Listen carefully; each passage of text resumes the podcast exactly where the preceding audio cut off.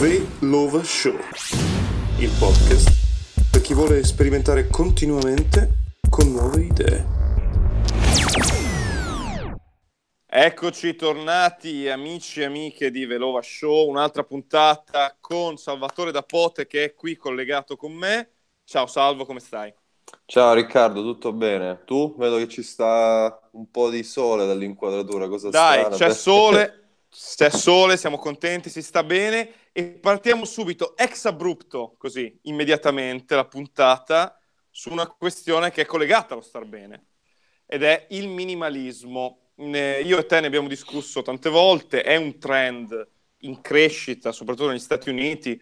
Noi seguiamo molto i, il trend degli Stati Uniti, però eh, non so in Europa, tu hai informazioni su, cosa succede nel nostro continente su questa questione, non so. No, Però- è arrivato diciamo più di come una scia, una cosa di traverso. Perché com- States. Sì, sì, sì. Noi importiamo tutto da loro, quindi alla fine... Noi importiamo un sacco di cose, però diciamo, è, eh, adesso proviamo a definire questa, questa cosa e capiamo subito che in realtà non è una novità, no? Se Mm. vuoi, è soltanto un rifacimento, una riedizione di qualcosa che è già esistito. Quando Gesù Cristo diceva, no?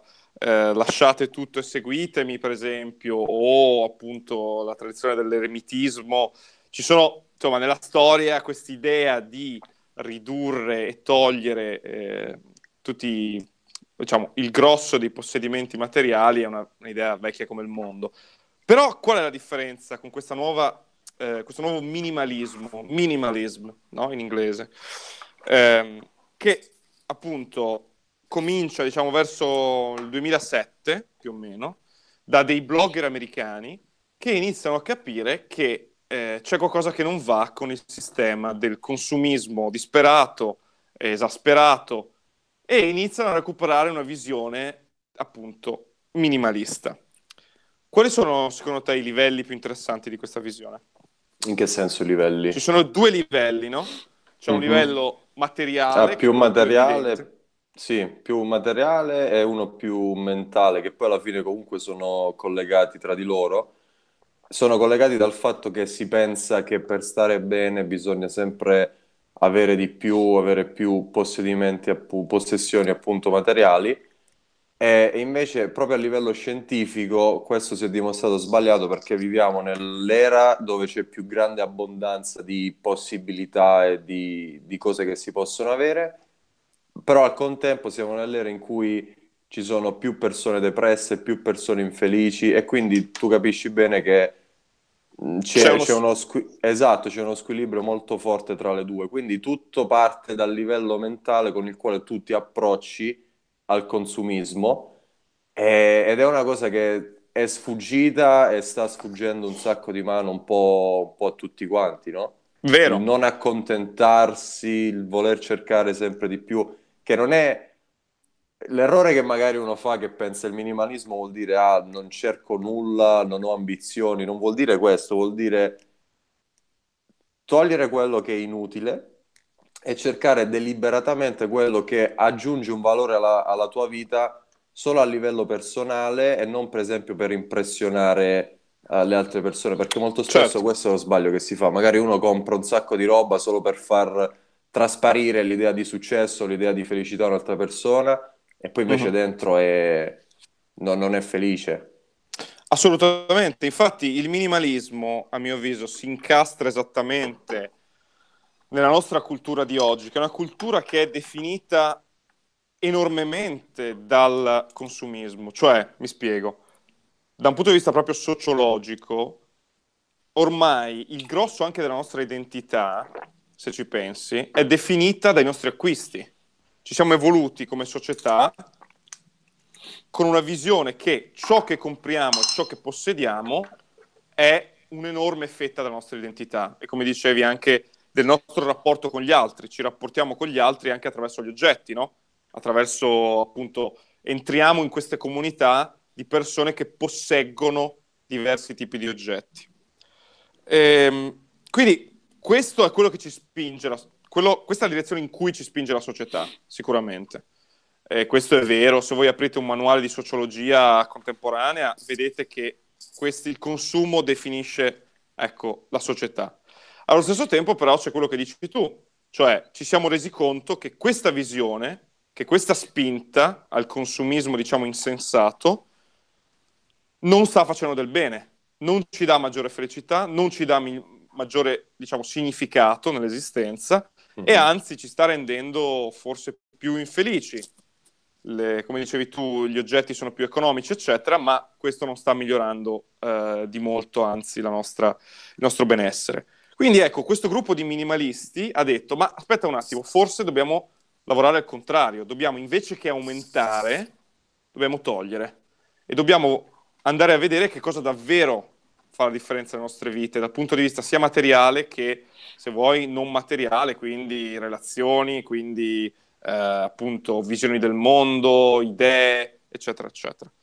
E quindi ecco, una persona che c'è da seguire su questa questione è Matt Davella, un uh, youtuber e filmmaker americano, che lo trovate appunto se metterò probabilmente il link in descrizione anche del podcast. E se andate a vedere, lui ha fatto anche un documentario su questo che è disponibile su Netflix, se non l'hanno tolto, vero? Anche sì, su sì, italiano. Sì, sì. Quindi andatevi a vedere, si chiama Minimalism e è interessante, è una visione diversa. Sicuramente è un modo di pensare che serve alla nostra società per, per, rivedere un po', per rivedere un po' quelle che sono le basi, perché davvero se tu vai con, diciamo, con il flow, se vuoi, se tu vai con la corrente e ti guardi intorno, tutto è definito dal consumo. Ogni anno un nuovo iPhone. Eh, adesso c'è anche la fast, la fast fashion, quindi l'idea che eh, ogni tre mesi deve esserci una nuova, eh, come dire, sì, eh, season, una nuova no? stagione di vestiti. Sì. Quindi se tu ti guardi intorno anche nel mondo del marketing, l'idea che l'idea della mancanza, no? l'idea che il prodotto va a riempire una mancanza, che magari non è una mancanza vera, ma è una mancanza creata, un bisogno creato. Bravissimo. Questo, tutto... questo è super importante perché molto spesso si compra per cercare di colmare una propria insicurezza e lasciar trasparire che non si ha quell'insicurezza là. Magari si esatto. spendono soldi che non si hanno per comprare cose che non ci piacciono, per impressionare persone delle quali non ci interessa nulla. Esatto, bellissima frase questa, bellissima frase. Benissimo. Infatti, se guardi, soprattutto negli Stati Uniti, non ho questo dato per l'Europa, ma se guardi per esempio i, l'indebitamento privato, in Italia, l'Italia ha una grande tradizione di risparmio, nonostante le gravi crisi economiche che abbiamo passato. Però se tu invece guardi società come gli Stati Uniti, c'è un indebitamento privato che è folle, soprattutto quello delle carte di credito che ti permettono di fare no, fondo, di, di andare sul fido, diciamo, e quindi di entrare in debito con la carta, tu strisci, è come se i soldi appunto fossero così gratuiti, in realtà stai, ti stai indebitando. Esatto. Ecco, questo debito privato è altissimo, altissimo. E, e, la sensazione è quella che appunto le persone vadano a fare degli acquisti di cui non hanno bisogno. Perché lo fanno? Perché appunto non st- stanno seguendo quella che è una norma sociale diffusa, che è quella del consumo sfrenato, senza andare a fare un ragionamento reale su eh, sulla questione appunto mi serve o meno esatto, nel, nel, senso secondo me bisogna approcciarsi al comprare eh, nuove cose, nuova roba pensando se acquisto questo oggetto qui apporta davvero valore alla mia vita, sì o no. E, e per fare questo uno si deve un attimo distaccare e magari, per esempio, un esercizio che, che, faccio io e che ho preso, non so se lo dicono nel documentario comunque qualcosa collegato, è se voglio acquistare qualcosa, non lo faccio immediatamente, aspetto tipo una o due settimane. Se dopo una o due settimane l'impulso ad acquistare quella cosa non mi è passato, vuol dire che probabilmente questa cosa potrebbe servirmi e quindi ci penso più seriamente. Però molto spesso uno acquista quasi per capriccio o perché pensa prendo questo e mi risolve un problema, invece quel problema si risolve in tutt'altra maniera.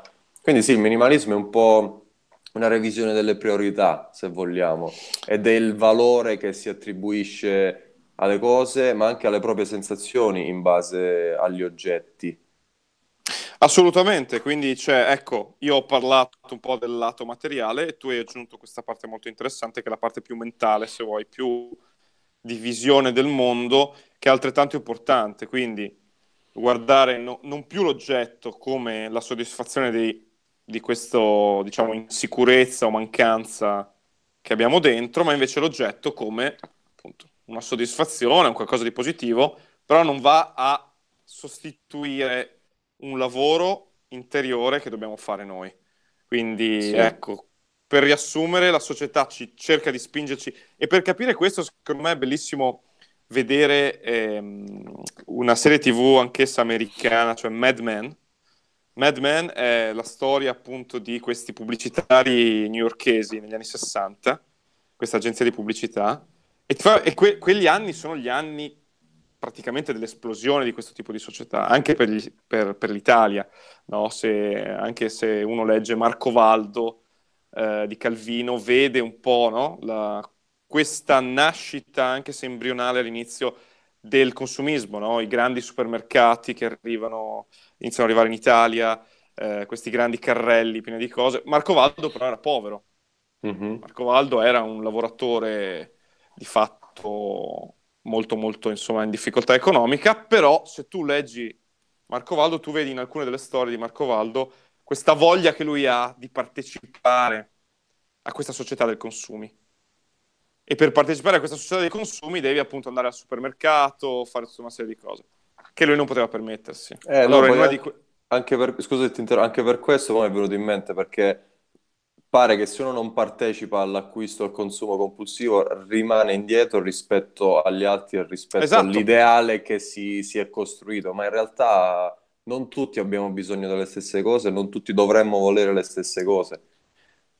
Ma infatti, ma perché ti senti indietro? a mio avviso, esattamente per il motivo ehm, che abbiamo descritto prima, cioè il fatto che l'intera società è costruita da un punto di vista identitario su questo. Cioè tu sei il tuo iPhone, tu sei il tuo outfit, la tua mise, diciamo, esteriore. Quindi se questa è la tua identità, secondo la società, e tu non ce l'hai, si crea una difficoltà, no? Però evidentemente nella vita non c'è solo questo, anzi e forse dobbiamo cercare di costruirci noi una visione alternativa e una vita alternativa oltre al consumo. Detto questo, io adoro gli oggetti, per esempio la tecnologia, i gadget, cioè se fosse per me, appunto, avrei tutti i gadget possibili e immaginabili, se non ci fossero dei limiti di budget, però ecco, può piacerci qualcosa, ma appunto ragioniamo su questo.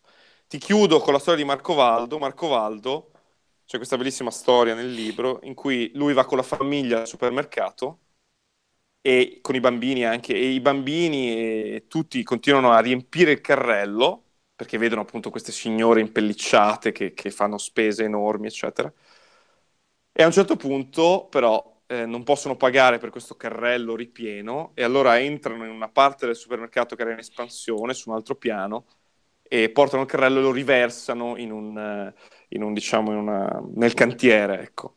Mm-hmm. Quindi questa storia, diciamo, rileggiamo Marco Valdo, dovremmo rileggerlo perché inizia tutto lì, inizia con il boom economico degli anni 60 e oggi siamo, noi siamo il risultato di quella società.